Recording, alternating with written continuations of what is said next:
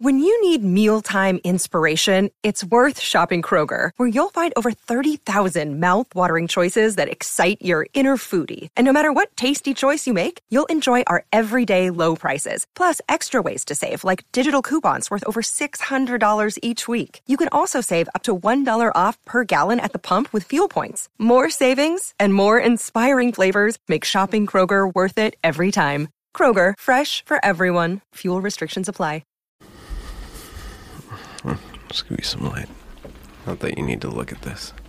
So I made a mistake and I had to follow through on it. That's all I'm going to say. We'll just leave it at that. Hello and welcome to Conversations with the Voice of Reason. I'm your host, Benjamin Boyce, and today's conversant is Kenny Xu, who is the author of An Inconvenient Minority, colon, The Attack on Asian American Excellence and the Fight for Meritocracy.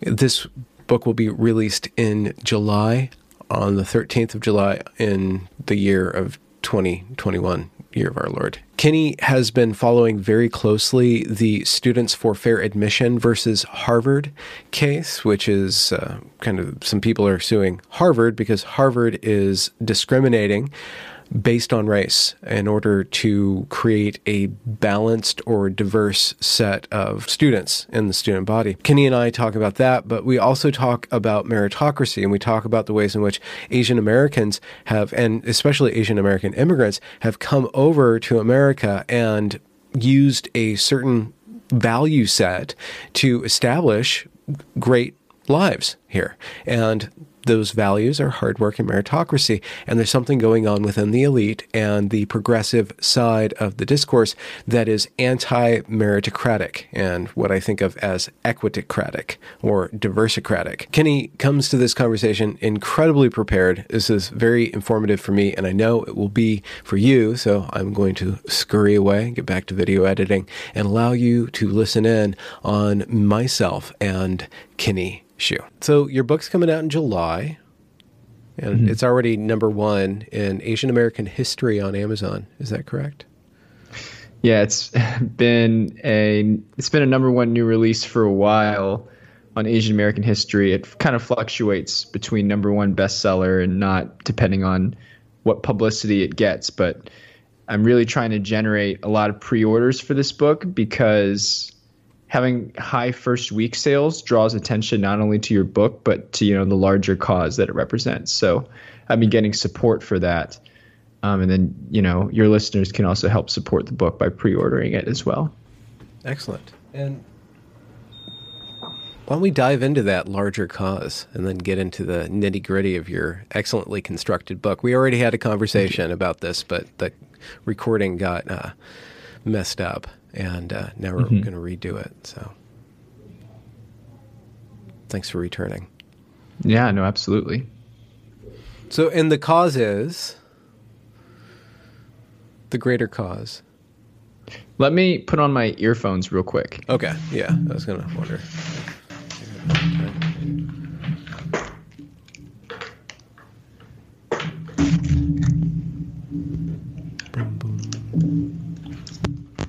Boom, boom, boom, boom.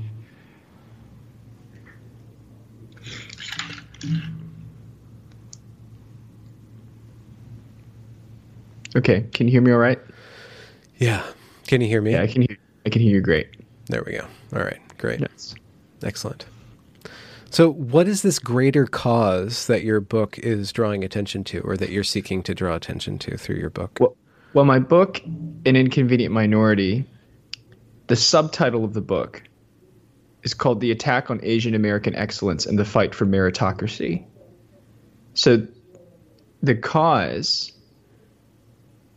that I think is needs to be examined in our in our country and our culture that is not often examined is this cause for meritocracy. Right? It's the idea it's actually a central fundamental American proposition, but not enough people acknowledge it. It's the idea that you can come from any background in the entire world, and you can come here, and you won't be treated on that background. You'll be treated on, hey, what can you contribute to this country? What can you contribute here? And Asian Americans have taken that proposition and they've they've run with it because they come from very poor backgrounds. Many Asian Americans do. They they're political refugees. Uh, some are educated, some aren't. Some are some start off very poor in this country. I mean, Vietnamese refugees, the Viet, Vietnamese Americans is are, it's a crazy example. Um, 80% of them come to the U.S. with no English experience, and in the process of one one generation, their kids are have educational bachelor's and graduate's degrees at a higher rate than white Americans. And I mean that that runs with a lot of these Asian cultures, Chinese, Japanese, Korean, everything like that. And it's actually independent of wealth. Strangely enough, it's independent of inherited wealth because Asian Americans do not come to this country with a lot of inherited wealth. And so Asian Americans prove at least that one concept in our American culture is still alive and well, and that is that America is still a country where you can achieve if you work hard. Um, and that's something that I'm interested in preserving with this book. Mm-hmm.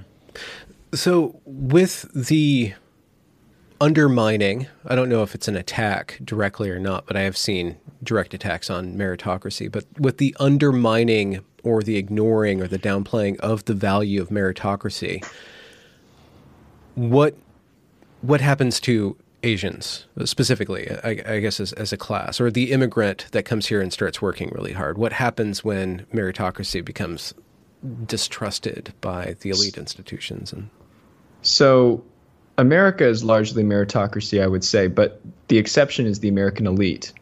You know, we used to have America used to have a pretty meritocratic elite, right? I mean, you used to have, hey, you know, it's kind of a competition at the top, and you know immigrants can come in and win. I mean Rockefeller, Carnegie. Carnegie was a, I think a Scottish immigrant, um, or the son of, um, and but increasingly the elite culture is becoming more entrenched, um, and it's also becoming more hostile to meritocracy. There are more gatekeepers than ever, and gatekeepers are antithetical to meritocracy, because if you think about it.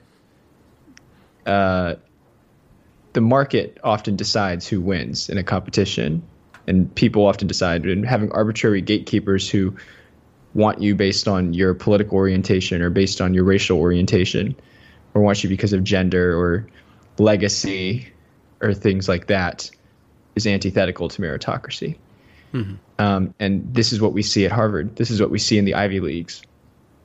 There's so many gatekeepers in these institutions now. Um, and we see this increasingly in our elite financial institutions as well.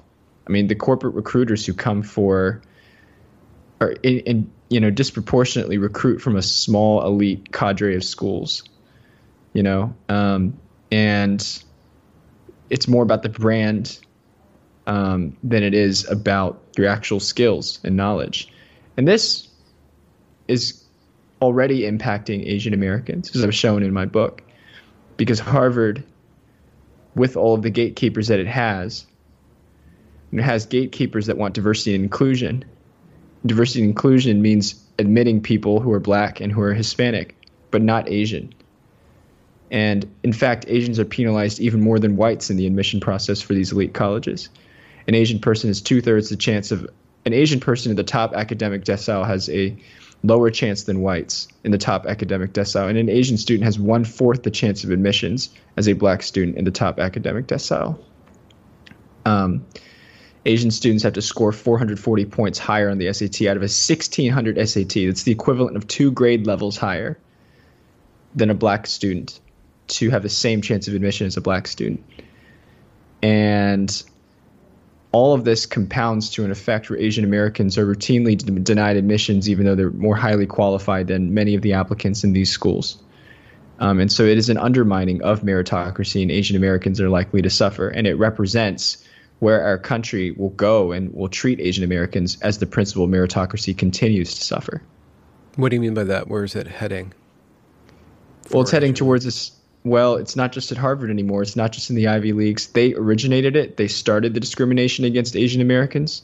They think they're doing it for a moral purpose, but now it's leaking to everywhere else in our culture too. And our elite public high schools, our gifted and talented programs, our magnet schools. Thomas Jefferson High School in Arlington, Virginia, uh, had a 70 was was the top science and math high school in the nation. It also had 70% Asian Americans in the high school. Um, then a group. Then they had Ibram Kendi come speak, um, author of How to Be Anti-Racist.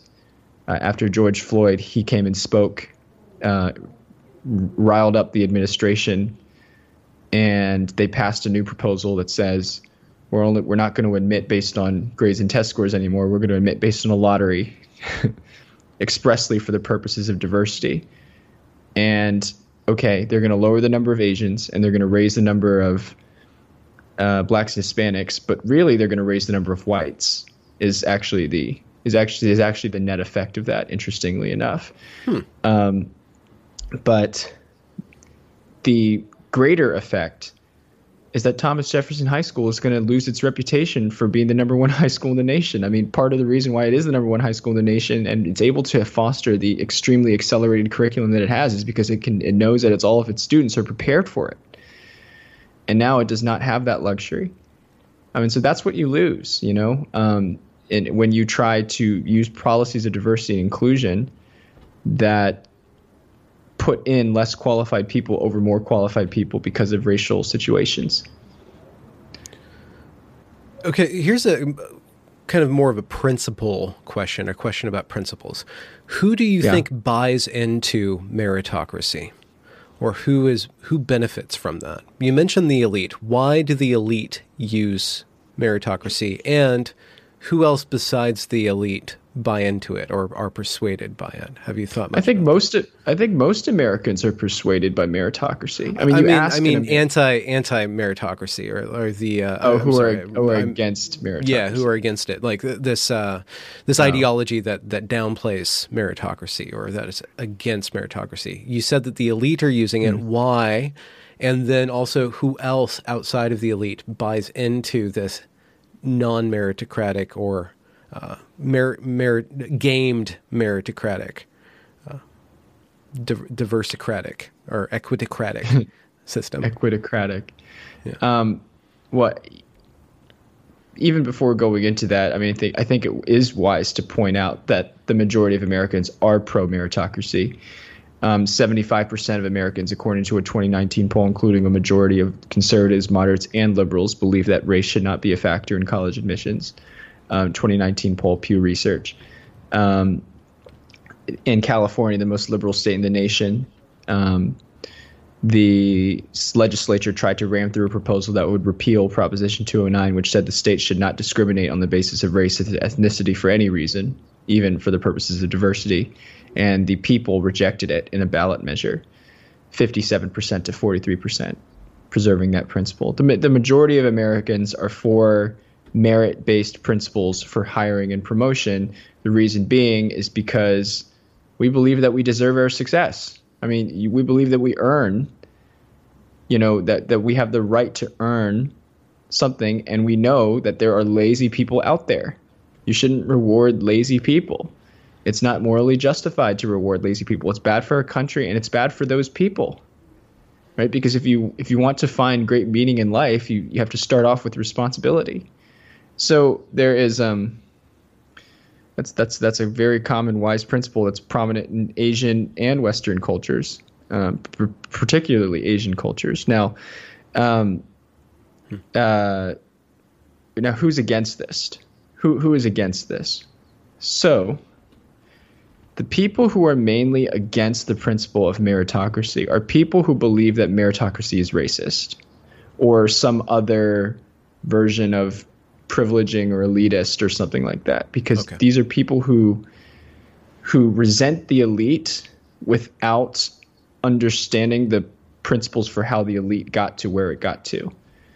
Um, so one common contention um, among people who re- who do not like meritocracy, who are the people who like? I would say people in higher education, especially elite higher education, like Harvard, does not like meritocracy. Um, the philosophy professor at, at Harvard, Michael Sandel, a prominent philosopher today, author of Justice, or sorry, not author of Justice. That was John Rawls. Um, he authored a book called The Tyranny of Merit, um, where he basically says meritocracy is bad. No one should follow it, um, and he oh, wants to replace. So hold it. on. So he doesn't make the argument that it's imperfect or that it doesn't actually exist. He says that it's actually bad. Meritocracy is actually some sort yeah, of meritocracy is actually bad. Okay. The reason his his argument is that uh, in, in his book, The Tyranny of Merit, his argument is that meritocracy creates it, it creates the people who are rich have the ability to afford more ways for their kids to become also rich and successful. Yeah. Um, which it's interesting. It's an interesting argument, and we can break it down more. But I, I just want to go through the list. People like Michael Sandel don't like it. Um, prominent Harvard philosopher John Rawls has, states his his first position in a theory of justice is against merit. Um, basically, he believes that everybody who has been given something gets it from luck. So if you win a hundred meter race, the meta the metaphysical statement about that is you didn't deserve winning that 100 meter race. Maybe you were blessed with good genes or good parenting or good coaching but you didn't deserve winning that 100 meter race. That's not up to you. Um, that is a result of luck. That is a function of luck. Um, and then so these are people who philosophically object to merit. But then there are people who politically object to merit um, who who think it is actually a racist instrument. Nikole Hannah-Jones uh, from the New York Times believes that we should in, we should eliminate all gifted and talented programs.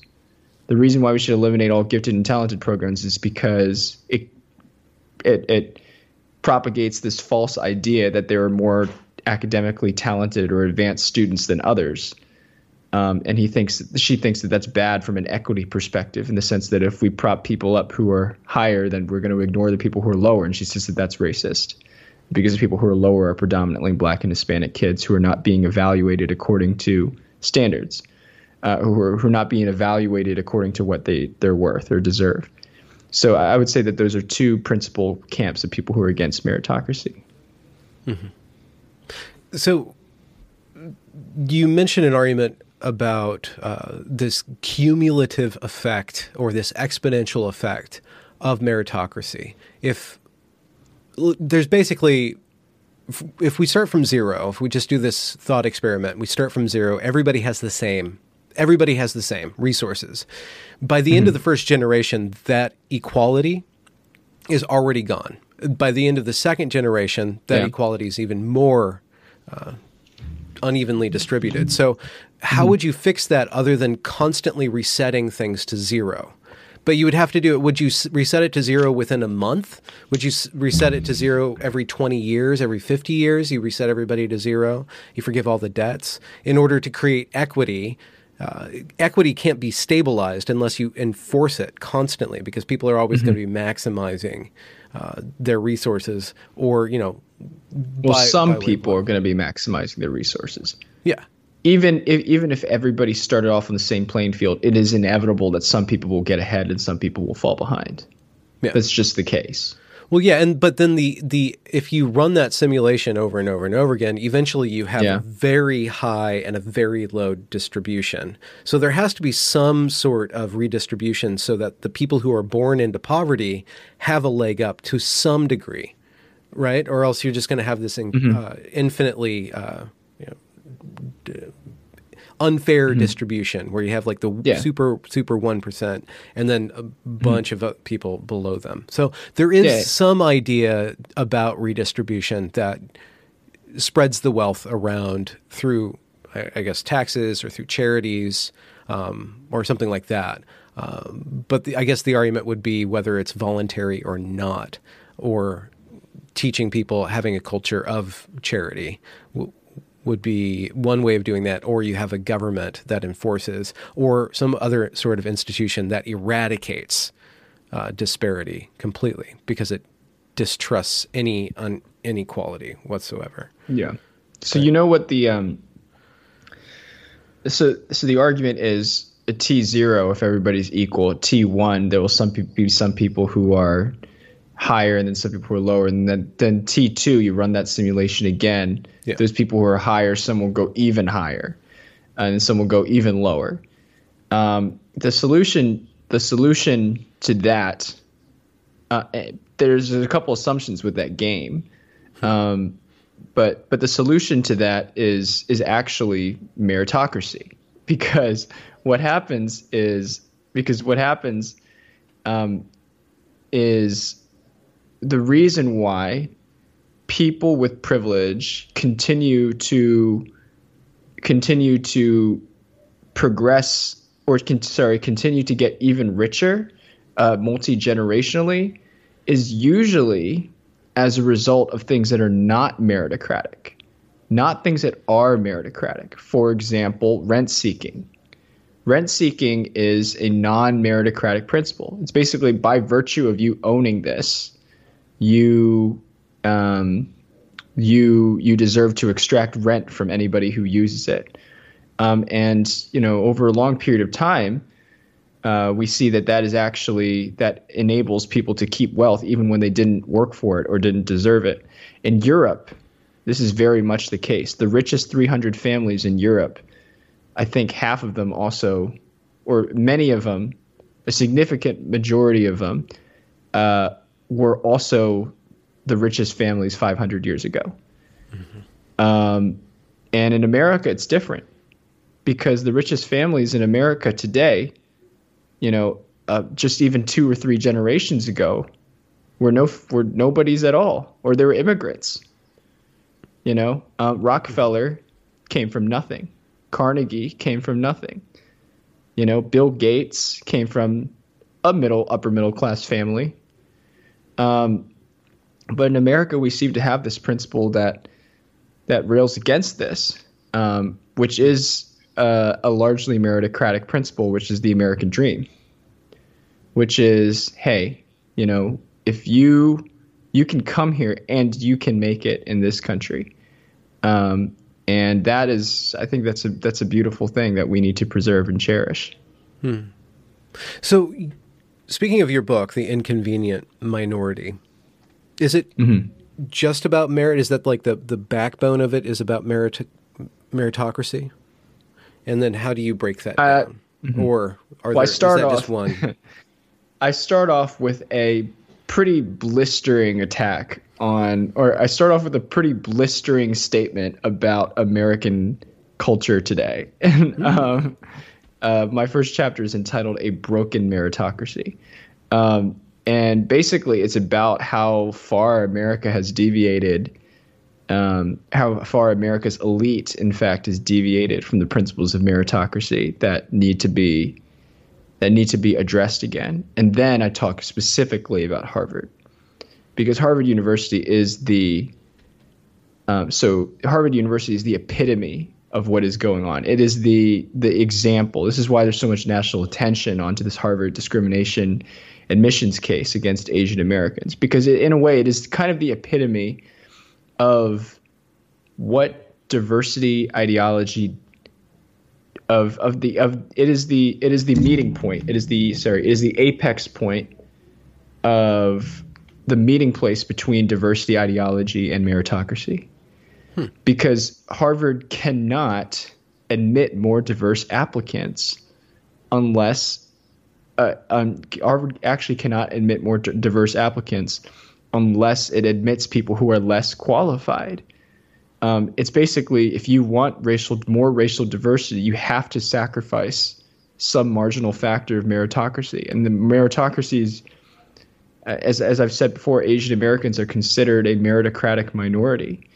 Um, this is why Harvard's discriminating against Asian Americans um, in many senses. They don't like Asian Americans, but also they they they have to if they want to make room for their preferred minorities.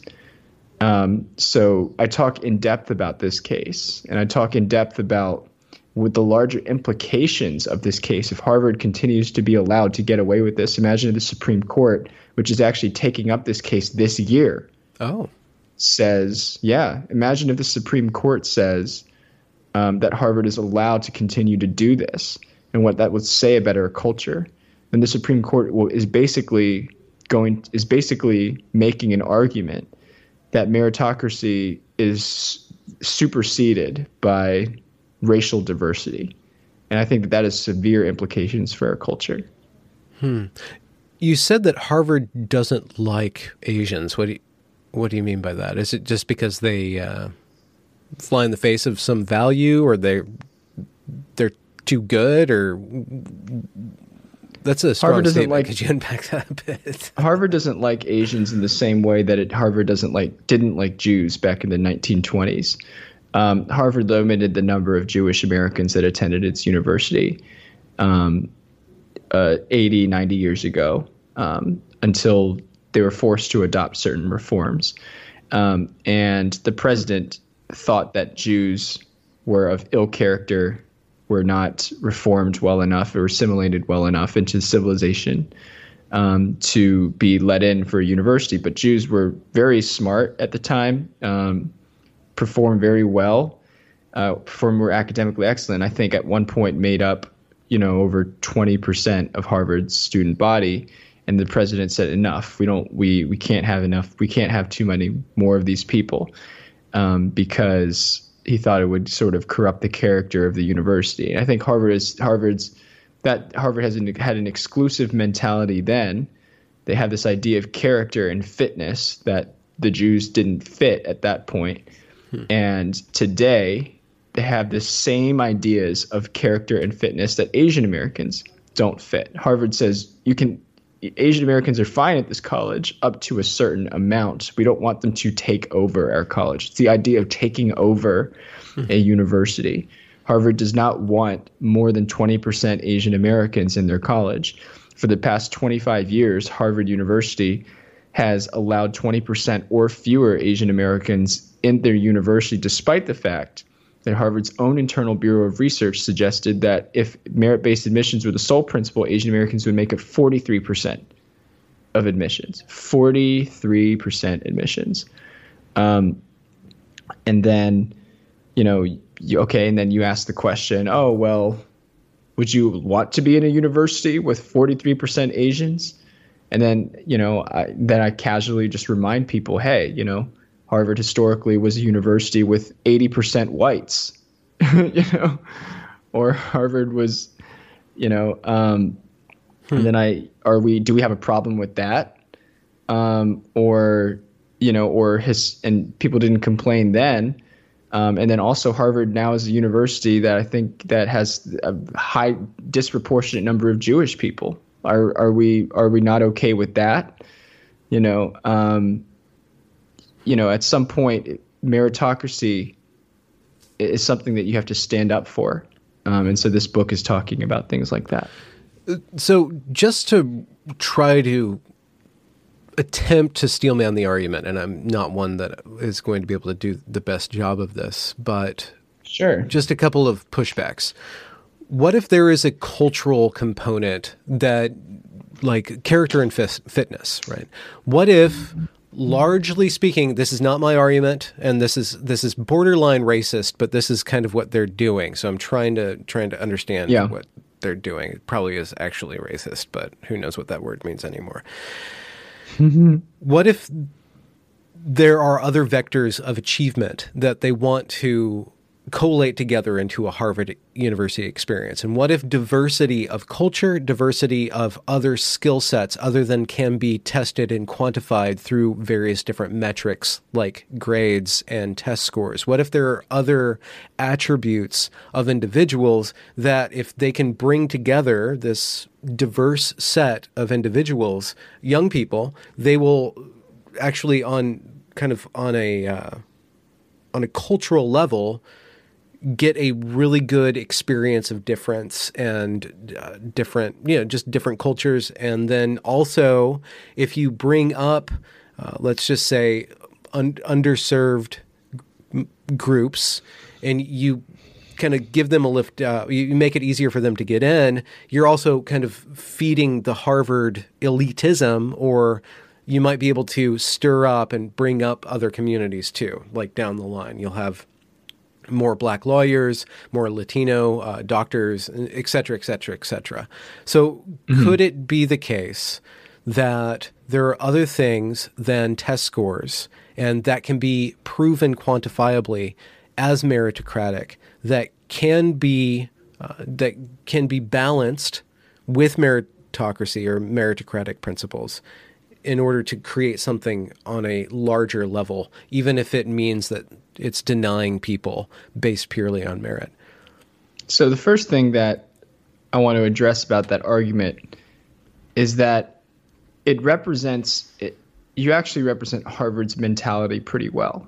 You represent how Harvard feels about this. Harvard would say, well, um, you know, there we want a diverse class because a diverse class helps people one that's what they would say and then two racially diverse specifically racially diverse. It's very important to say that. And then two you are relying upon the argument that harvard feels like by admitting more people from underrepresented communities they would in turn produce um, act, produce elites in those communities so I'm going to address the first one first and then the second one. The first argument is that Harvard thinks that there is uh, that that racial diversity or diversity of experience can provide for a greater, more gratifying effect in the student body.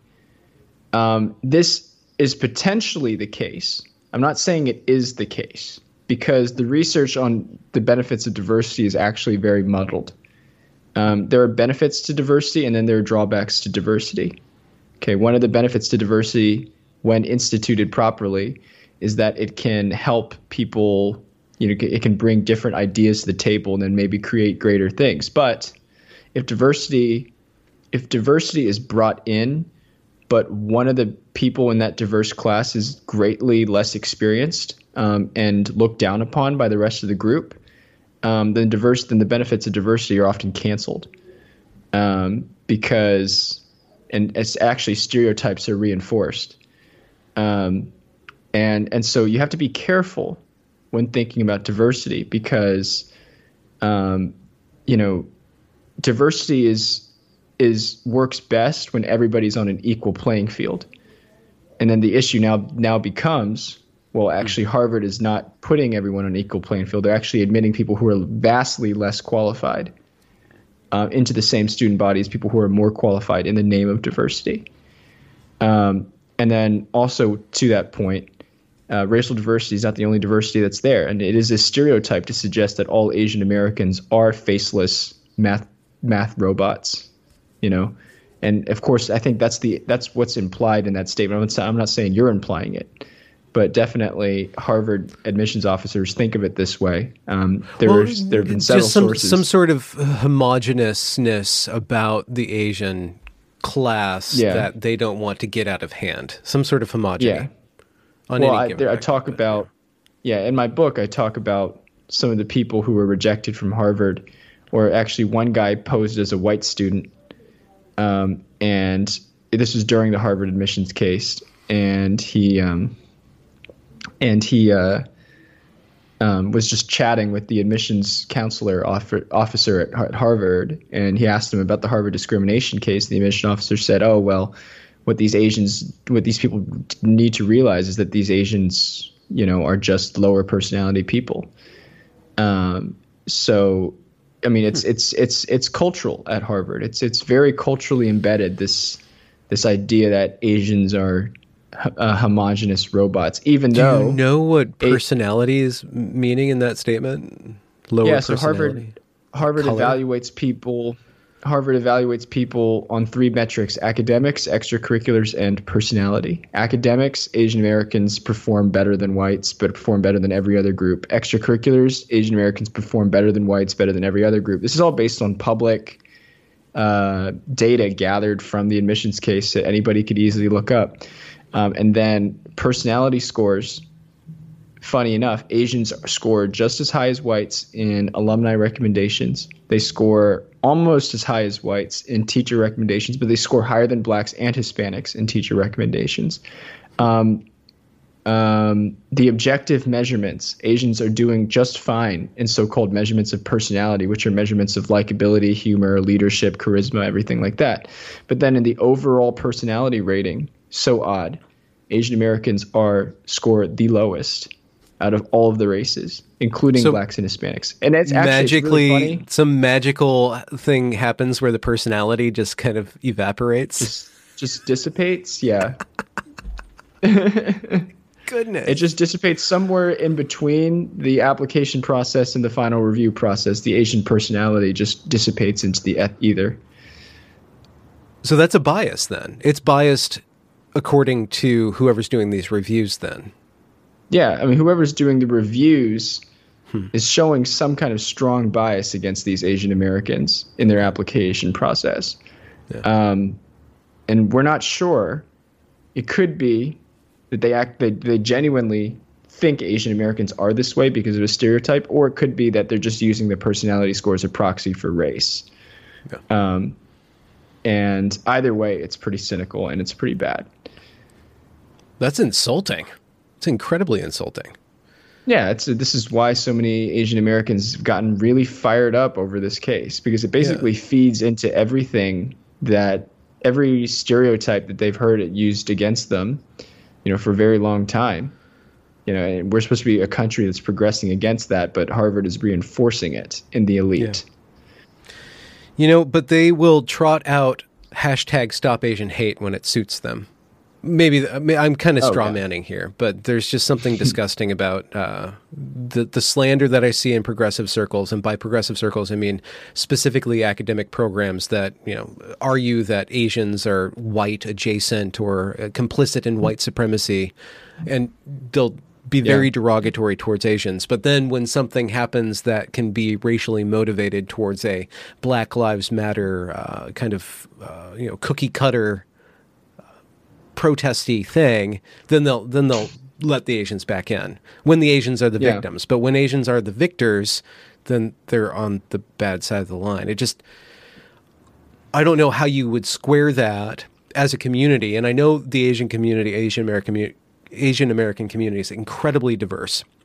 So it's even it's even wrong to even think of them as a community, but how that community over time, if this continues, won't become more and more resentful towards whoever's promulgating that, which would be the Democratic Party, progressive circles, and then these elite institutions.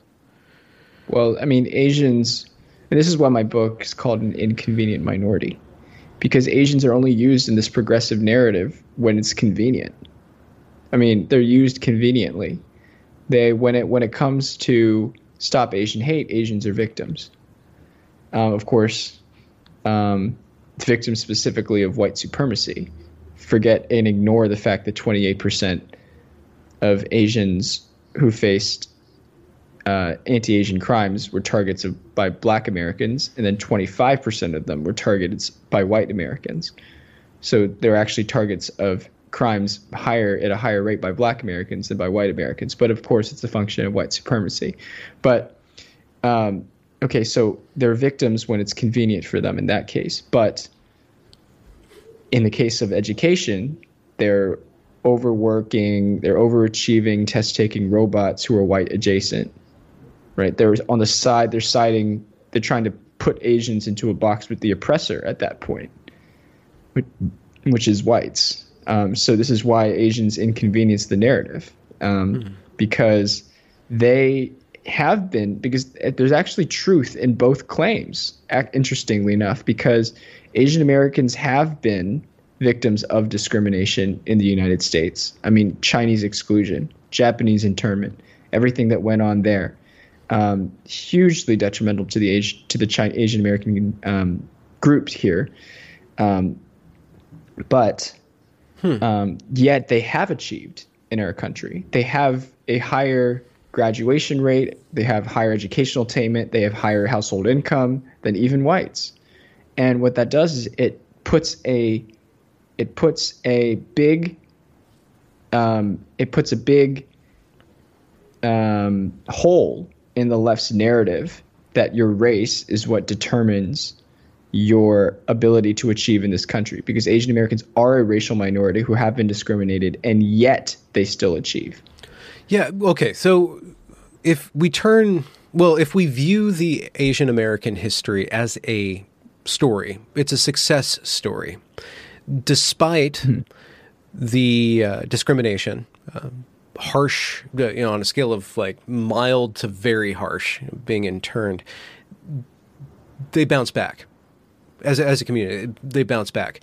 Why did they bounce back? What was what decision did they make as a, as a community in order to go past those discriminations? And could well, that be used as a model uh, for for achievement or for you know for individuals getting through some sort of traumatic experience? Well, nobody makes decisions. Well, unless I know it's very low resolution. Makes, it's pretty loose. It's pretty loose. You're yeah, right. I know. No, there. Everybody makes individual decisions, but they're affected by their culture. Yes. Uh, and so you have to talk about the study habits of Asian Americans. Statistically, this is just true. Asian Americans study twice as hard as the average American, twice as many hours as the average American per week, according to various surveys, many surveys.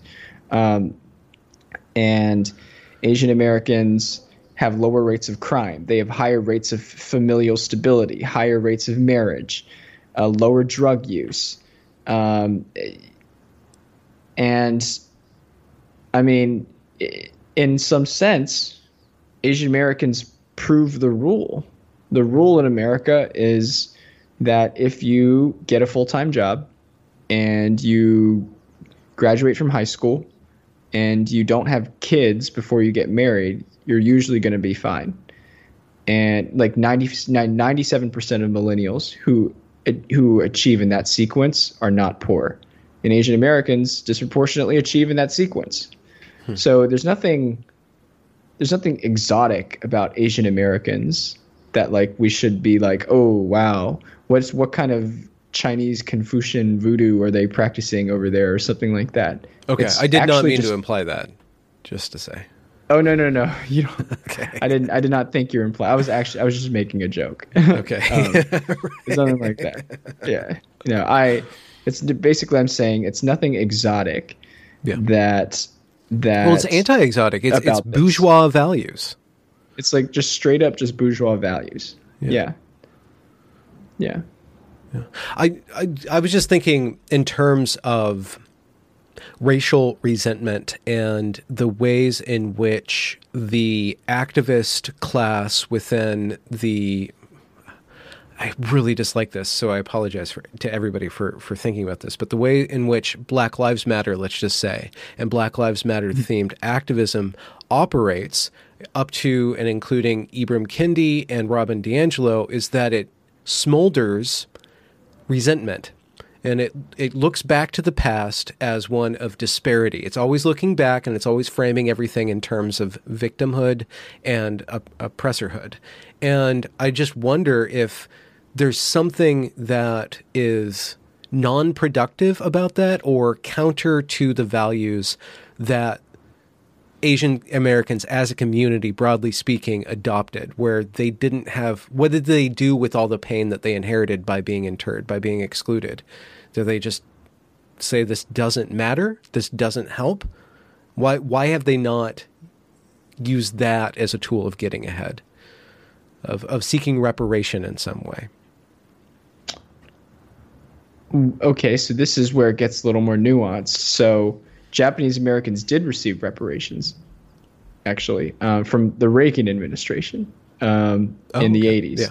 Um, they received a one-time payment of thirty-eight thousand dollars, I think, or thirty-three thousand dollars per household, um, and you have to trace your lineage back to internment, um, which was easier then. Slavery is harder. Yeah. Okay. Um, it's it's hard because of, of many many conflicting comparative factors, um, but but that that's only Japanese Americans though. Chinese Americans never got any reparation for the fact that they were excluded and discriminated against and everything like that. So mm-hmm. there there it's it's still it's a complex, very nuanced story here. Yeah. Um, Japanese Americans were doing well even before reparation, even before they got reparation. So it's not like the reparation caused them to do well. Um, there's there's there's a lot of there's a lot of dynamics here at play. Um, but I, I think in terms of your question, asking um, why haven't Asian Americans latched on to the same kind of resentment dealing? Um, in a way, uh, they've been they haven't gotten into politics. They just are not involved in political circles as much as Black Americans are. Hmm. Um, that's just that is just the case. I mean, Asian Americans are vastly underrepresented in U.S. politics. They also vote traditionally vote at lower rates, especially first gen than other Americans. Um, they're just not really part of our political system. This is why our political system on both sides has kind of ignored Asian Americans for a long time. Now, for a while, that was fine. Now, for a while, that was fine because it was like, okay, just get along with your lives. Don't worry about politics. Just believe in the American system meritocracy and you'll do fine. And they have done fine. They have done well. But they Asian Americans need to wake up and they, they need to realize be, that the tides are changing. These days, if you don't if you if you don't pay attention to politics at all and you don't see where this country is going, you you need to realize that you're next on the chopping block.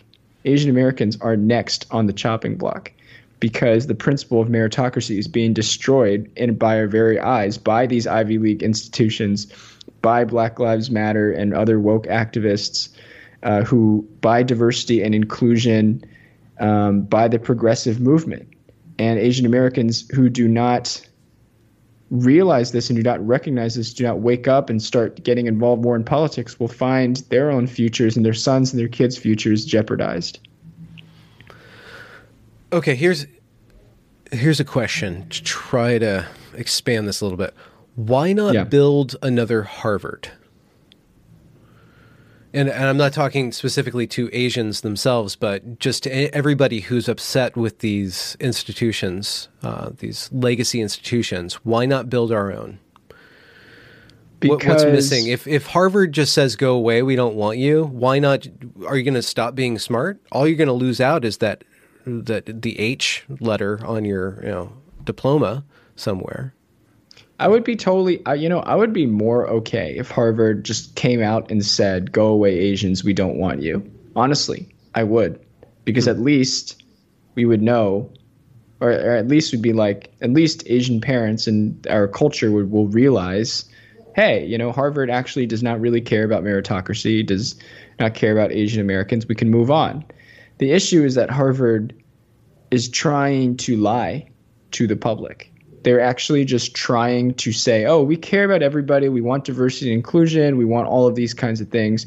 And they're trying to straddle the line saying we're also the most prestigious na- university in the world. And they're getting away with it in the sense that it's benefiting them. They have a $40 billion endowment. That endowment could pay for scholarships for a thousand times the number of students that Harvard does. Does Harvard offer a thousand times the education that any that a, that another sim, that another university could offer or that your state university could offer? No, it doesn't. It doesn't. It offers a slightly better education, maybe, but it does not offer a thousand times the education mm. that that that its reputation precedes them. So Harvard is is so the reason why you know we have to talk about Harvard and stuff like that is because people are not waking up to that reality. You know that that when we give all of this money to Harvard, and by the way, the federal government gives 500, a mil, 500 million a year to Harvard University.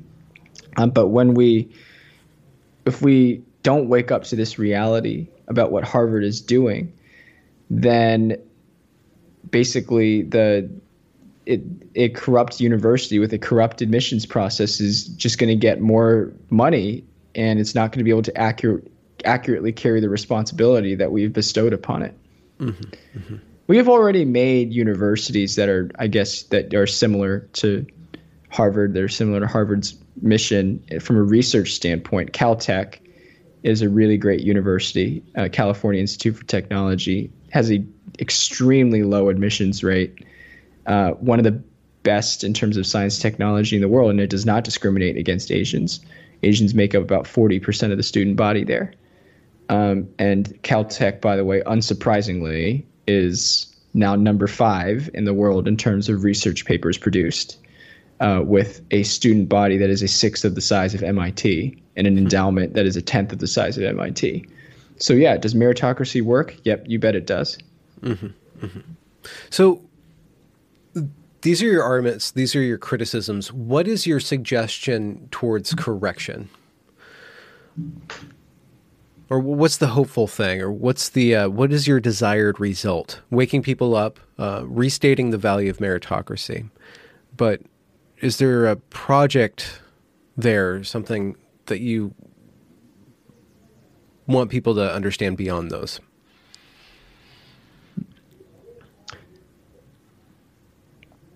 I think with my book, An Inconvenient Minority,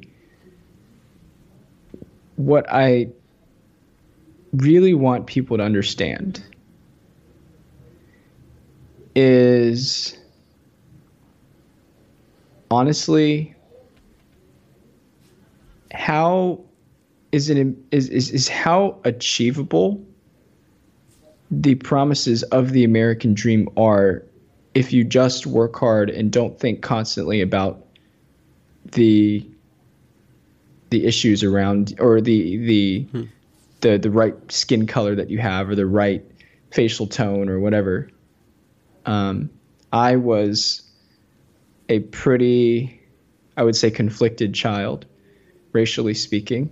Um, I thought a lot in high school about how my race would affect everything from my dating prospects to my chances of getting into good colleges. Um, and at least in the latter, that was definitely true.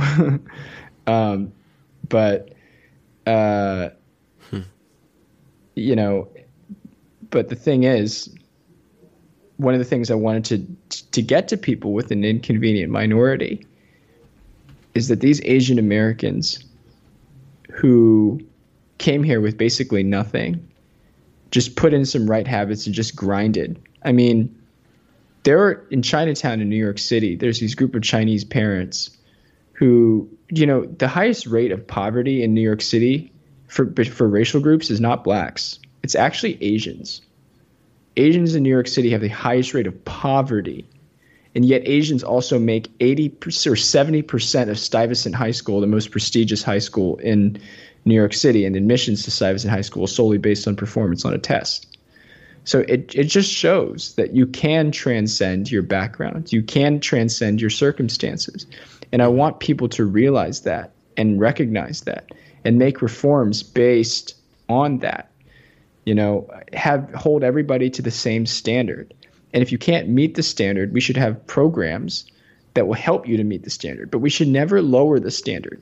Hmm. Mm-hmm. We should never lower the standard. Um, and that that's that's that's what I believe that the promise of America really can be. Yeah, I was thinking when you're talking about Harvard, if they really, really want to make a difference in these different communities that they want to produce elites out of, they would do some sort of targeted program at early childhood education level and mm-hmm. select go into different communities that they want to lift up and then bring into Harvard they would supplement the education way down the line and actually bring up that those people all the way up instead of mm-hmm. well they're cheating in a way that they're you know the goal is like 18 is where they start. 18 year olds or 19 year olds yeah. where, where they're, they're selecting from that. But that's already too late. There's already too much diversity mm-hmm. of outcomes there. Uh, mm-hmm. so they they ignore that or they futz with the data to, to make this diverse class. And then what they end up doing is uh, there's a bunch of problems in there. Are you a diversity hire and a lot of probably uh, you know, uh, what's it called? Um, imposter syndrome uh, for yeah. the for the minorities that, that are let in. Uh, but then the output of that won't necessarily be if everybody's starting different at 18 they're all going to be ending different at 21 22 you can't do a lot of difference in those four years so what harvard is going to be producing is a less uh, is, is a kind of devalued product uh, on the outside of Harvard when, when they get out in there. They'll, they'll still mm-hmm. have that reputation of going to Harvard, but over time that's going to be degraded if Harvard doesn't pay attention to uh, standards or lowers standards uh, at at the age of 18. So it just it it seems like they're inconveniencing the Asian community because they don't want to deal with the inconvenience of actually fixing, fixing a very a much greater problem, which would be early childhood education and onward, or even even home life and onward, to instill yeah. just very specific values into people to be able to achieve. And it goes back to the point that I wanted to make a little while ago, which is Harvard has a cosmic arrogance syndrome. Uh, it believes that it, it believes that it can cosmically erase 18 years of a person's life. Um, hmm. and and it can rectify because Harvard sincerely believes that it is a place where the next generation of global elites will go to.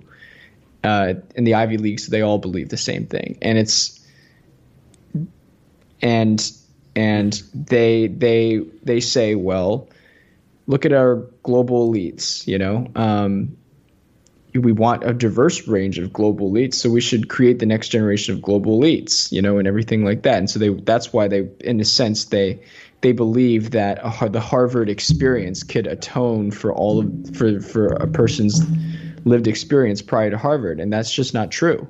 Hmm.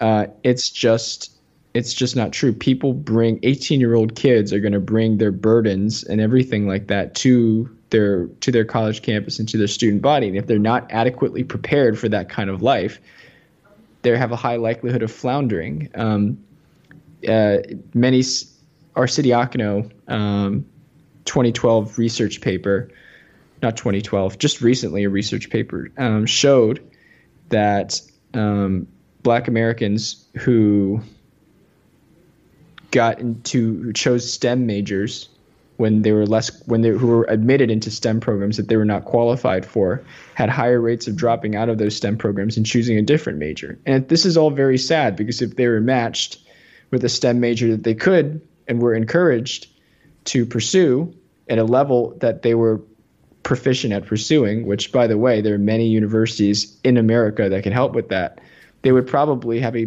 better rate of graduating and eventually achieving whatever dream they wanted to achieve. Um, and this is why HBCUs uh, graduate higher rates of physicians, doctors, and engineers among black Americans than places like Harvard and Yale and Princeton. Hmm. Um, because they actually know what's those experiences and things like that. And these universities don't. Yeah. There, it seems like the problem with diversity, equity, and inclusion is that it's ham fisted. It's hamstrung by its moral authority or its righteousness into thinking it's correct and already on the right side of history, but it's very ham-fisted in what it's actually doing. It, it just it just seems like it's this culture, equity, diversity, inclusion culture within the elite institutions has fostered just really bad, really bad discipline or, or, a lack of discipline and thinking of consequences of really doing the numbers. That it seems like they're constantly intoxicated by their by some sort of moral impetus rather than actually reasoning through how these things actually play out. It just it seems like they fail because not because diversity and inclusion themselves are bad concepts, but because the implementation is just very poorly done. I hate to I hate that the that the word that we have to use is moral impetus because I don't even think that people want diversity. I think I think people who I think people who are uneducated on this issue um, believe that it is that diversity and inclusion is a moral issue. But I think the people who are actually out there implementing diversity and inclusion, they have a lot more. They're, they're more cynical motives at hand.